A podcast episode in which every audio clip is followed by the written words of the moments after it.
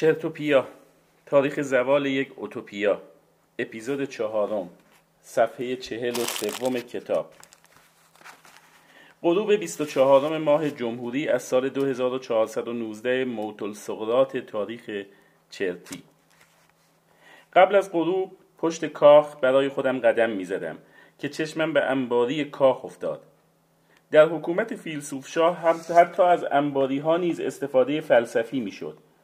معمولاً برای تمرین و بازسازی غار افلاطون به انباری می رفتیم و پشت به تاریکی می نشستیم و بعد از مدتی به سمت روشنایی حرکت می کردیم و سرشار از حکمت می شدیم. وارد انباری که شدم، بوی شدید سیگار مشامم را آزرد. تعجب کردم. چه کسی می توانست به خود جرأت دهد که در انبار افلاطونی سیگار بکشد؟ چراغ را روشن کردم تا به حسابش برسم که دیدم اعلیحضرت پشت به در و رو به دیوار نشستند. احترام کردم و گفتم اعلیحضرت این بوی سیگار چیست؟ اعلیحضرت گفتند بوی سیگار؟ من که بوی احساس نمی کنم. عرض کردم ولی دودش در هوا مشخص است. اعلیحضرت فرمودند آهان این دود را میگویی، این نیز حکمتی دارد. بسیار خوشحال شدم. وقت آن بود که حکمتی دیگر از اعلیحضرت بیاموزم. گفتم خواهش میکنم که حکمت این دود را به من نیز بگویید. اعلیحضرت فرمودند یادت میآید که یک بار شعری خواندیم از آن شاعر ایرانی که میگفت بر سر آتش تو سوختم و دود نکرد، و سپس تفسیر کردیم که منظور از تو همان جناب افلاطون است؟ تایید کردم و گفتم آری اعلیحضرت. گیزل فنان کبیر ادامه داد و همچنین به یاد داری که چند بار تلاش کردیم بر سر آتش جناب افلاطون بسوزیم تا دود کند ولی نکرد؟ با هیجان گفتم آری ای شاه بزرگ. بر صندلیشان با افتخار تکیه دادند و گفتند ما این بار امتحان کردیم و دود کرد. با ذوق زدگی از جا پریدم و به اعلیحضرت تبریک گفتم و دوتایی در انبار کاخ این موفقیت بزرگ را جشن گرفتیم. فقط نفهمیدم چرا دود ناشی از سوختن بر آتش جناب افلاطون بوی سیگار میداد. باید تلاش کنیم تا آن را خوشبوتر سازیم. شب 24 ماه جمهوری از سال 2419 موتل سقراط تاریخ چرتی. از غرق شدن در افکار خودم خسته شده بودم. تصمیم گرفتم کمی استراحت کنم و این بار در افکار اعلیحضرت غرق شوم تا ببینم چه مسئولیت سنگینی را برای اداره یک کشور پر از فیلسوف به عهده دارم. غرق در افکار اعلیحضرت بودم که آناماریا با خشونت در را باز کرد و با همان چهره مرموز و ترسناک گفت داری چی کار میکنی؟ دست و پایم را گم کردم و گفتم هیچی به سقراط، به جان شما فقط فکر میکردم. نگاهی دقت انگیز به سر تا پایم کرد و گفت پاشو، اعلیحضرت تو اتاق جلسه باهات کار فوری داره. به سرعت لباس مناسب پوشیدم و به اتاق جلسات رهسپار شدم. پشت در بسته اتاق جلسات همه فیلسوف وزرا با سر و صورتی نامرتب، چشمانی خوابالود و لباسهایی پشت و رو ایستاده بودند و سرگشته و حیران دلیل احضارشان را در این موقع از شب حدس می‌زدند. حدس محتمل به یقین این بود که گزرفلان کبیر برای مقابله با حمله مزدوران استرالیا راهکاری اندیشیدند و به همین خاطر جلسه فوری تشکیل دادند تا از فردا به طور ضربتی کار را شروع کنیم. بعد از چند دقیقه اعلیحضرت ما را به حضور پذیرفتند و اعلام کردند بالاخره فرد مورد نظر برای پست حیاتی معاونت امور راهبردی در هرمنوتیک فلسفی را پس از مدت‌ها تحقیق و تفحص در ساعت 12:30 نیمه شب پیدا کردند. جلسه رسمی و فوری ما در ساعت 12:30 شب با گزارش‌نامه کبیر برای انتخاب پست معاونت امور راهبردی در هرمنوتیک فلسفی ادامه داشت. این توضیح نیز الزامی است که اعلیحضرت از زمان نشستن بر مسند فیلسوفشاهی با وجود مطرح شدن گزینه‌های متعدد تا امروز هیچ کدام را لایق تصدی این سمت مهم و حیاتی ندانسته بودند و همین امر بر حساسیت جلسه می‌افزود. جناب دیوس وزیر جنگ رو به فیلسوفشاه گفتند اعلیحضرت تبریک میگویم، بالاخره یک گزینه را مناسب تشخیص دادید و تصمیم گرفتید مردم را از سرگشتگی هرمنوتیکی نجات دهید. چه شد که بالاخره این شخص را پیدا نمودید؟ اعلیحضرت پاسخ دادند دیوس عزیز، شما که غریبه نیستید. امشب ناگهان حس کردم چقدر جای معاونت امور راهبردی در هرمنوتیک فلسفی در اینجا، یعنی همینجا بغل دستمان، خالی است. حقیقتا در مسائل هرمنوتیک خیلی دست تنها هستیم. آتمیس فیلسوف وزیر زنان خودش را لوس کرد و با تملقی که از یک فیلسوف بعید است گفت آخی واقعا که درست می‌فرمایید. با توجه به عنایتی که به مسئله زنان دارید حتما شخص مورد نظرتان در زمینه هرمنوتیک از زنان توانمند چرت است. دیوجانس از آنجایی که به کل از دنیا و مافیها دست شسته بود و جان بی‌ارزش در نظرش پشیزی ارزش نداشت، تنها کسی بود که جرأت می‌کرد مقابل سخنان آتمیس بایستد. کله سرخ خشمگینش را از درون بشکه بیرون آورد و بر سبیل مخالفت گفت امکان ندارد زن را چه به هرمنوتیک و کارهای سخت بدنی به دوش کشیدن وظیفه دشوار هرمنوتیک تنها از دستان توانمند یک فیلسوف قدرتمند و ورزشکار برمی آید، نه یک زن ضعیف و دون همت. آن روی غیر فلسفی آرتمیس بالا آمد، دستانش را بر کمر زد و گفت خوشم باشه، حرفای تازه میشنوم ای پیر بیخرد، اگر جرأت داری یک بار دیگر یاورت را تکرار کن. اوضاع داشت از کنترل خارج میشد. فیلسوف بزرگ دیوجانس تا نیمه از بشکه خارج شد و فریاد زد زنها توانایی تصدی این سمت را ندارند و دم گرفت. زن و اژدها هر دو در خاک به، جهان پاک از این هر دو ناپاک به. آتمیس که دیوانوار جیغ میکشید تا صدای دیوجانس به گوشش نرسد، یک لحظه کنترلش را از دست داد و نیزه‌ای به سمت فیلسوف بزرگ دیوجانس پرتاب کرد، اما دیوجانس سریع پشت بشکه سنگر گرفت و جانش را نجات داد.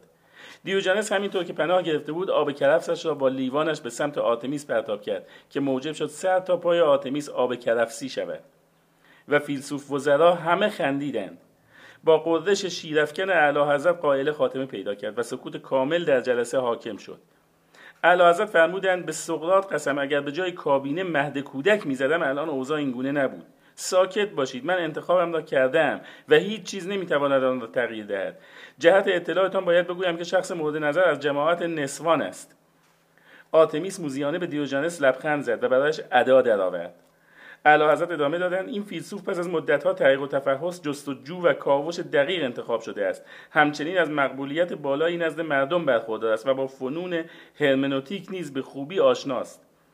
نفس‌ها در سینه حبس شده بود. رضایت در چهره آتمیس و خشم در چشمان دیوجانس کاملا مشهود بود تا اینکه اعلیحضرت گزینه مد نظر خود را اعلام فرمودند و حالت چهره آتمیس کاملا برگشت.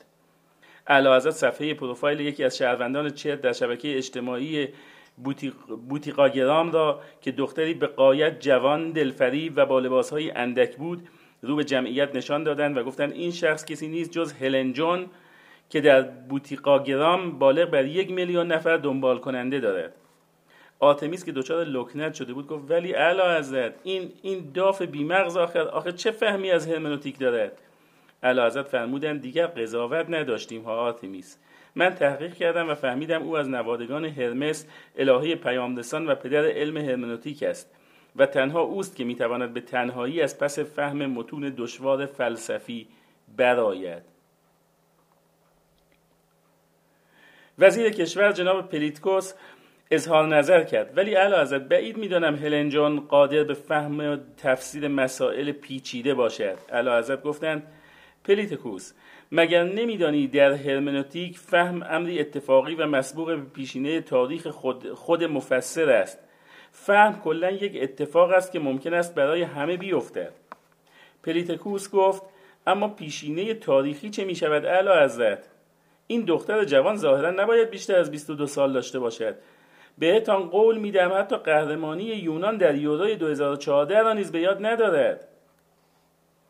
اعلیحضرت فرمودند باید به دستاوردها و نتایج فلسفی اشخاص دقت کرد. پلیتیکوس به طور مثال شما به این پست بوطیقاگرام ایشان توجه کن. اعلیحضرت گوشیشان را در دست گرفتند و مشغول خواندن کپشن یکی از عکس‌های هلنجون شدند که در حال ارسال بوس با کف دست بود. بوسه‌ای که قلبت را لمس نکند، فقط دهانت را کثیف می‌کند. این جمله مال آل پاچینو بود البته. بوسه‌ای که قلبت را لمس نکند فقط دهانت را کثیف می‌کند. مراقب باشید دهنتون کثیف نشه. عشق جونیا. وزیران همه دست به زیر چانه زده بودند و منتظر ادامه حرفهای اعلیحضرت بودند. اعلیحضرت ادامه دادند: بسیار خوب، شما ببینید ابتدا یک جمله از این آل پاچینو که نمیدانیم کیست و لابد از فلاسفه رومی است آورده و بعد با مهارت خاصی دست به تفسیر این جمله زده است. سپس سعی کردند معانی بیشتری را از این کپشن مختصر انتزاع نمایند. آل پاچینو میگوید: یک جوری نبوسید که فقط دهانتان کثیف شود. بعد هلنجون میگوید: مراقب دهانتان باشید شهروندان. خب این هم هرمنوتیک است، یعنی فهم عمیق از نیت مؤلف، و هم یک جور آگاه سازی است. آگاه سازی هم که وظیفه اصلی یک روشنفکر فیلسوف است. دیوجانس پرسید: اعلیحضرت این آگاه سازی در چه زمینه‌ای است؟ گیزل فنان کبیر گفت: چطور از درک این مسئله عاجزی دیوجانس؟ کاملا روشن است، در زمینه بهداشت دهان و دندان. جناب دیوس وزیر جنگ کمی در صندلیشان جابجا شدند و گفتند: ولی اعلیحضرت هنوز ایراد اصلی بر جای خود باقی است. گزرفلان کبیر کمی ابرویشان را درهم کردند و گفتند: چه ایرادی؟ دیوس گفت: اینکه ایشان به عنوان متخصص هرمنوتیک از درک مؤلف واقعی اثر ناتوان است. گزرفلان کبیر گفتند: چطور؟ دیوس گفت: اعلیحضرت این جملات را نویسنده فیلمنامه می‌نویسد، نه آل پاچینو. اعلیحضرت به صورتشان دست کشیدند و گفتند: ولی اینجا نوشته آل پاچینو. پلیتیکوس گفت: بله اعلیحضرت، ایشان از بازیگران مطرح کشور آمریکا هستند و گاهی دیالوگ‌هایی که به زبان جاری می‌کنند اینگونه به اشتباه در فضای مجازی دست به دست می‌شود. اعلیحضرت کمی از کوره در رفتند و فرمودند: خیر، هیچ همینگونه نیست. معاونت امور راهبردی در هرمنوتیک فلسفی بهتر می‌داند یا شما. عجب دور زمانه سیاهی شده است. همه به خود جرأت می‌دهند در زمینه تصمیمات فیلسوفشاه اظهار نظر کنند. مگر سوئیس است؟ یکهو بفرمایید دموکراسی هم در چرت مستقر سازید. بفرمایید. خواهش میکنم تعارف نکنید. من به شما هشدار میدهم این گونه اقدامات و این اظهار نظرها در نهایت به ظهور دموکراسی منجر میشود. دموکراسی هم بیاید همه ما باید جمع کنیم برویم همانجا که زئوس آذرخش انداخت. چهره‌های عبوس و در هم رفته وزرای حاضر در جلسه نشان دهنده این بود که از وضع موجود رضایت ندارند، اما از ترس ظهور دموکراسی و حفظ احترام فیلسوفشاه سکوت اختیار کردند و دست به تایید فرمایشات اعلیحضرت گیزلفنان زدند. مقرر شد به زودی مراسم معارفه هلنجون به عنوان معاونت امور راهبردی در فلسفه هرمنوتیک در همین اتاق برگزار شود. صبح 25 ماه جمهوری از سال 2419 موتل سقراط تاریخ چرتی. برای مراسم آغاز کارورزی نفر اول آزمون آکادمی، یعنی همان فیلسوفشاه آینده، لباسهای فاخر خود را پوشیدم و به سرسرای کاخ رفتم. در سرسرا همهمه‌ای برپا بود. همه صاحب منصبان و افراد مهم و مؤثر جزیره چرت جمع شده بودند تا ناظر این اتفاق مهم در تاریخ فلسفه باشند. اعلیحضرت در جایگاه خود جلوس کرده بودند و بنده به همراه وزرا در دو سمت راهرو به صف شده بودیم. جناب آناکسیمنس رئیس آکادمی طبق قوانین و رسوم تحویل فیلسوفشاه بعدی به فیلسوفشاه فعلی دست پسر جوانی را که آخیلس آرتئوس نام داشت گرفته بودند و قدم زنان بر فرش قرمز نزد پادشاه می بردند. آخیلس آرتئوس همانطور که انتظار می رفت در ظاهر به تمامی فضایلی که یک فیلسوفشاه باید داشته باشد آراسته بود. بدنی ورزشکار و خوشندام، چشمانی نافذ و گیرا، در عین حال نجیب و متواضع. قبل از شروع حرکت آخیلس و آناکسیمنس، اعلیحضرت در گوشی به بنده گفتند: نگاه کن سباستوس، برای این بچه این همه بادیگارد هرکول گذاشتند. آن وقت ما که می‌خواهیم بیرون برویم دریغ از یک جوان بادی بیلدینگ کارآمپولی. هیچ کس فکر امنیت ما را نمی‌کند، هیچ کس. عرض کردم اعلیحضرت همه می‌دانند که شما به تنهایی توان مراقبت و محافظت از خود را دارید، برای همین بادیگارد ندارید. اعلیحضرت که از حضور جوان و برگزاری این مراسم شلوغ کلافه بودند به آخیلس اشاره کردند و گفتند: بیخود شلوغش میکنند، این هم هیچ پخی نخواهد شد. عرض کردم نفرمایید اعلیحضرت، ایشان قرار است فیلسوفشاه آینده باشند. اعلیحضرت نگاهی تنفرآمیز به جوان کردند و گفتند: مگر از روی نعش ما رد شود؟ بی‌دقتی و کردم و گفتم: بله صحیح است. اعلیحضرت نگاهی از سر ناباوری انداختند و گفتند: چه گفتی سباستوس؟ دست و پایم را گم کردم و گفتم: شوکران خوردم اعلیحضرت، منظورم این بود که بعد از 100,000 سال خدایی نکرده زبانم لال بعد از شما بالاخره یک نفر که آماده این کار شده باید این مقام را تصاحب کند. آخیلس و آناکسیمنس نزدیک شدند تا آخیلس مراسم را با بوسیدن دست گزرفلان کبیر به اتمام برساند. آخیلس جلوی اعلیحضرت زانو زد و دست اعلیحضرت را گرفت تا ببوسد، ولی اعلیحضرت چهره در هم کشیدند و گفتند بوس نکن، خوشم نمیآید. به این ترتیب فیلسوفشاه آینده مملکت به سلامت به دربار تحویل داده شد و فلسفه و خرد و حکمت یک گام به پیش رفت. شب 25 ماه جمهوری از سال 2419 موتل سقراط تاریخ چرتی، شب به مراسم عروسی پسر خامایلئون دوست دوران جوانی هم رفتم. خامایلئون با اینکه فیلسوف ضعیفی بود و اکثرا استدلالات سستی داشت، توانسته بود از طریق خامایلئونی چند تن از مقامات کسب و کار پرسودی در زمینه تجارت آفتاب پرست به راه بیاندازد. حقیقتا من هیچ وقت نفهمیدم این کشور به این همه آفتاب پرستی که او وارد می‌کند چه نیازی دارد. ساعت 8:30 شب به باغ رسیدم. عجیب بود که خامایلئون با سطح دانش نازلش توانسته بود مجوز عروسی در باغ بگیرد. مطابق با قانون کشور چرت، به دلیل قداستی که باغ در مدینه فازله دارد، تنها فیلسوفانی میتوانند مراسم خود را در باغ برگزار کنند که دارای درجه A تفلسفت باشند.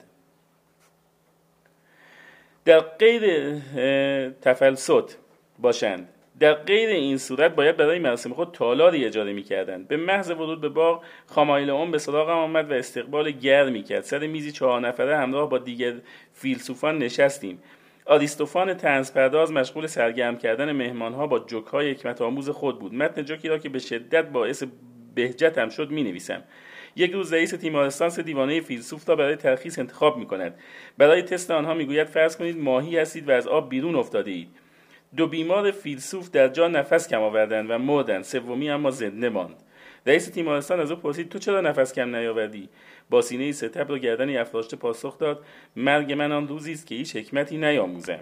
رئیس تیمارستان با خوشحالی او را مرخص کرد و بیمار که به سختی نفس میکشید خود را داخل استخر انداخت.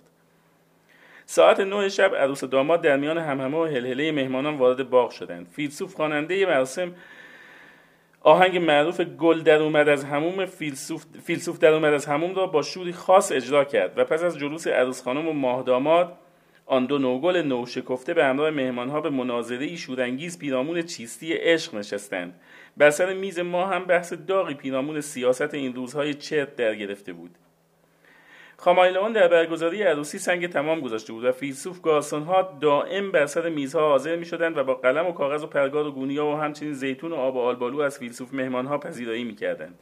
خامایلئون که آماده بود تا بپرسد چیزی کم و کس ندارید، دید بحثی داغ پیرامون سیاست بر سر میزمان شکل گرفته است. کمی نشست و شروع کرد به قور زدن و شکایت از وضعیت این روزهای مملکت. خامایلئون گفت سباستوس عزیز، بدان که اینجا دیگر جای ماندن نیست. من که دارم جمع میکنم تا بروم. گفتم خامایلئون عزیز، تو که کاسبیت را داری و وضع اقتصادیت بد نیست، چرا این حرفا را میزنی؟ خامایلئون آه کشید و گفت سباستوس، ما همش داریم ضرر میدهیم. میدانی همین دیوجانس که هم پیاله شماست چه بلایی بر سر ما آورده؟ تعجب کردم و گفتم دیوجانس چه کرده است؟ گفت انحصار واردات آفتاب پرست را در اختیار گرفته و در حال حاضر تنها شرکت هایی که به او اتصال دارند آفتاب پرست وارد می کنند. طوری چنبره زدند روی این کار که حتی خامایلئونی مقامات هم دیگر پاسخگو نیست. محکم ایستادم و گفتم این امکان ندارد خامایلئون. دیوجانس چیزی در زندگی ندارد. او در بشکه زندگی می‌کند و با خوردن آب کرفس روزگار می‌گذراند. در یک کلام او خواهر و مادر ساده زیستی است. خامایلئون پوزخندی زد و گفت چه ساده‌ای سباس. اینها همه ظاهر ماجراست. آن برج عظیم را که با معماری بشکه در ساحل جزیره ساخته شده است دیدی؟ گفتم آری دیدم. خامایلئون گفت آن برج متعلق به دیوجانس و دور و بری‌هایش است. نیمی از سهام کارخانه تولید آب کرفس جزیره را دارد و الان هم دست گذاشته روی آفتاب پرست‌های جزیره. نمی‌دانستم که باید حرف‌های خامایلئون را باور کنم یا نه. تردیدی اساسی به دیوجانس در وجودم جان گرفته بود. خامایلئون لبخند زد و گفت فکرت را مشغول نکن برادر، بیا برویم تا به مراسم عقد برسیم. با هم به گوشه‌ای از باغ که خیمه‌ای با پارچه حریر قرار داشت رفتیم. عروس و داماد کنار عاقد ایستاده بودند. عاقد رو به پسر گفت جملاتی را که میگویم با من تکرار کن. من گزانتوس به روح سقراط سوگند میخورم که در شادی و غم، فلاکت و مصیبت، غربت و اسرت در کنار همسرم بمانم، اما قول نمیدهم که در هنگام بیخردی یا خدای ناکرده انکار اندیشه های والای جناب افلاطون در کنارش باشم. سوگند میخورم عشق افلاطونی را تا آخر عمر پاس بدادم و از هر گونه تماس فیزیکی برحذر باشم و پیمان میبندم که اگر در مجادله کلامی و منطقی شکست بخورم فروتنانه آن را بپذیرم و برای عقوبت بیخردیم ظرفهای نهار را بشویم. اکنون من شما را زن و شوهر اعلام میکنم. نوبت به باز کردن هدیه های عروسی رسیده بود. خواهر عروس ایستاده بود و یکی یکی اسامی و هدیه ها را اعلام میکرد. مجموعه کامل تاریخ فلسفی ویل دورانت از طرف گزانتیپ، خاله عروس، یک دفتر 100 برگ از شیوه گرفتن مساحت حضلولی با استفاده از ماتریس 6x6 از طرف عموی داماد، یک ست 12 تایی شوکرانخوری از طرف آلکوپالوس دایی عروس. من نیز هدیه ارزشمند خود را که پتویی با نقش یک پلنگ گرسنه بود اهدا کردم و بر سر میز نشستم و منتظر شام ماندم. شادی و سرور دوباره سراسر باغ را گرفت و خواننده‌ها شروع به مناظره‌ای آهنگین کردند. همینطور که مشغول همراهی مناظره با 2 انگشتی بودم، صدای خامایلئوس، پسر کوچک خامایلئون را شنیدم که دوان دوان سمت ما می آمد و می گفت فیلسوف مأمورها ریختند و می خواهند عروسی را به هم بزنند. به همراه خامایلئون دوان دوان به سمت دروازه‌های باغ دویدیم. یکی از فیلسوف مأمورهای مدینه فازله به نام پرستوس که مأموری به غایت بدقلق و سختگیر بود، در ورودی باغ ایستاده بود. به محض اینکه مرا دید احترام کرد و گفت قربان، نمی‌دانستم شما نیز در این مراسم حاضرید. نگاهی شماتت‌آمیز به پرستوس انداختم و گفتم خب حالا که فهمیدید بروید و بگذارید مراسم تا انتها برگزار شود. گفت خیر، اگر می‌دانستم شما نیز در مراسم هستید شدیدتر برخورد می‌کردم. گفتم آخر چرا؟ من خیر سرم مشاور اعلیحضرت گزرفلان کبیر هستم. گفتند زیرا که شرکت در این مراسم غیر فلسفی از شما بعید است. به او اطمینان دادم که هیچ امر غیر فلسفی و بیخردانه‌ای در عروسی صورت نمیگیرد و مراسم کاملا مطابق با موازین و قوانین مدینه فاضله برگزار می شود. هر چه می گفتم زیر بار نمی رفت. علت این برخورد و آمدنش را پرسیدم که در جواب چند علت را ذکر کرد. یک اینکه خامایلئون فاقد مدرک تفلسط است و نباید در باغ عروسی بگیرد. و 2 آنکه همسایه‌ها زنگ زدند و گزارش دادند که در عروسی اشعار هنجارشکن و ضد فیلسوفشاه خوانده می‌شود. تعجب کردم و پرسیدم مثلا کدام شعر هنجارشکن؟ پاسخ داد یک دختر دارم شاه نداره، صورتی داره ماه نداره. مسلماً اعلیحضرت گزرفلان اگر دختر داشتند هیچ دختری به پای ایشان نمی‌رسید. انصافاً فکر نمی‌کردم کسی بیش از من در مورد اعلیحضرت تعصب داشته باشد. دیگر داشتم کلافه می‌شدم. به خامایلئون اشاره کردم که مقداری پول بدهد مگر پرستوس راضی شود و برود. خامایلئون شیرینی بچه‌ها را داد، ولی در کمال تعجب پرستوس پول را در جیبش گذاشت و ماند. علت را پرسیدم. گفت این پول جهت بخشش جرم یه دختر دارم شاه نداره است و هنوز مشکل مدرک تفلسط بر سر جای خود باقی است. پرسیدم نرخ حل مشکل مدرک چیست که ما از سایه تقدیم کنیم؟ پرستوس محکم ایستاد و گفت قربان، یک سری چیزها را نمی‌شود با پول خرید. آقای خامایلئون باید از آزمون من سربلند بیرون بیایند وگرنه مجبورم عروسی را لغو کنم. قرار شد همانجا از خامایلئون یک سوال در سطح آی تفلسط کند تا ایشان را محک بزند. پرستوس سوال را اینگونه پرسید: به نظر شما حقیقت چیست؟ خامایلئون تفکری کرد و گفت تعریف‌ها از حقیقت بسیارند پرستوس. برای مثال پراگماتیست‌ها حقیقت را شناخت و فکری می‌دانند که به حال بشر اثر نیکو داشته باشد. پوزیتیوس‌ها می‌گویند حقیقت چیزی است که عقلا و متفکران در یک زمانه بر آن اتفاق نظر داشته باشند. از نظر هگل حقیقت را باید در سیر تکامل معرفت و تحول تاریخی علم جستجو کرد. نیچه نیز جستجوی خیر و حقیقت مطلق را باطل می‌داند و در کتاب اراده قدرت می‌گوید انواع بسیار متنوع چشم وجود دارد، در نتیجه حقیقت‌های بسیار متنوع وجود دارد، در نتیجه حقیقت وجود ندارد. پرستوس چهره در هم کشید و گفت البته نظرات نیچه که به کلی مردود است. کنجکاو شدم و گفتم البته که همینطور است، اما مایلم بدانم شما چگونه اندیشه‌های نیچه را رد می‌کنید. پرستوس گفت جناب سباستوس، نقل قول معروفی از نیچه وجود دارد که میگوید اگر هنر نبود حقیقت ما را میکشت. درست است؟ تایید کردم. گفت الان ما در مدینه فاضله هنر داریم؟ گفتم خیر، هنر ممنوع است و هنرمند هم نداریم. پرسید خب الان ما مرده ایم یا زنده ایم؟ گفتم زنده ایم. گفت آفرین بر شما، پس هنر نیست و حقیقت هم ما را نکشت. به همین سادگی معلوم میشود که نیچه مزخرف میگفت. بعد رو کرد به خامایلئون و گفت حال بفرمایید که از نظر شما حقیقت چیست؟ خامایلئون دست و پا بسته و من منمن‌کنان گفت حقیقت شامل ذات هر چیزی بوده و غیر قابل تغییر است و به همین دلیل برخلاف واقعیت امری است که لزوما با برهان‌های علمی قابل اثبات نیست. پرستوس که کمی تأمل کرد و گفت از ویکی‌پدیا که بر نداشتی. خامایلئون واقعیت را تکذیب کرد و گفت نه به جان شما. پرستوس بیسیمش را دست گرفت و گفت متاسفانه باید مراسم را لغو کنیم. به دست و پا افتادم و گفتم آخر چرا جناب پرستوس؟ او که جواب جامع و شاملی داد. پرستوس گفت نخیر، جواب کاملا غلط بود. جواب درست این است، حقیقت چیزی است که بیرون از قار وجود دارد. خامایلئون کم کم داشت از کوره در می‌رفت و اعتراض می‌کرد. من که به تجربه می‌دانستم اعتراض به فیلسوف معمودی چون پرستوس نتیجه عکس دارد، خامایلئون را آرام کردم و رو به پرستوس گفتم حق با شماست پرستوس عزیز. متاسفانه خامایلئون در این آزمون دشوار شکست خورد و باید عروسی را کنسل کنیم، اما این از نظر ما خلاف ادب است که فیلسوفی چون شما تا اینجا بیاید و از او پذیرایی نشود. چرا یک نوشیدنی مهمان ما نمیشوید تا ضمن اینکه لبی تر میکنید ما نیز عضو مهمانها را بخواهیم و وسایل را جمع کنیم؟ پرستوس پذیرفت و وارد باغ شد. من که امیدوار بودم نقشم بگیرد به خامایلئون گفتم که بگوید برای پرستوس نوشیدنی بیاورند. بعد هم بدون آنکه پرستوس متوجه شود اشاره کردم از آن پیلفکن‌هایش. از شانس خوب ما نوشیدنی به مذاق پرستوس خوش آمد و کم کم زیاده روی کرد. بعد از یک ساعت کاملا موضوع لغو عروسی را فراموش کرده بود و تلو خودم به یه دختر دارم شاه ندارد را میخواند و سعی در معاشرت با دیگر مهمانها داشت.